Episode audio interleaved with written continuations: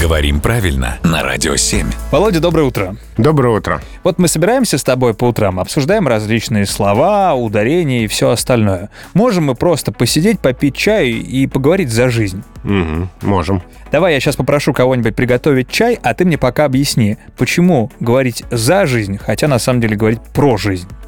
Но вообще-то говорить о жизни. И тем более. А между предлогами «о» и «про» такая разница, что предлог «про» вносит разговорный оттенок. Поэтому говорить про жизнь — это нормально в разговорной речи, а в каких-то строгих формах говорить о жизни. Так, а откуда взялось за?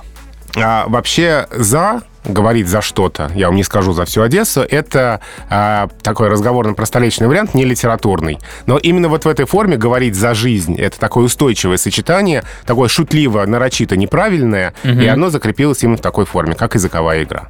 Поэтому здесь такое употребление возможно. А вообще говорить за что-то а, нормативно в значении служить доводом в пользу чего-то. То есть такое ударение э, говорит за то, что русский язык весьма сложный. Но это устаревшее употребление. А если эм, мы говорим «говори за себя», Но это другое совсем. есть это нормально. отвечай Да, за да, себя. Да, Мгм. это нормально, да. вроде все теперь по своим полочкам разбежалось. Спасибо большое, Володя.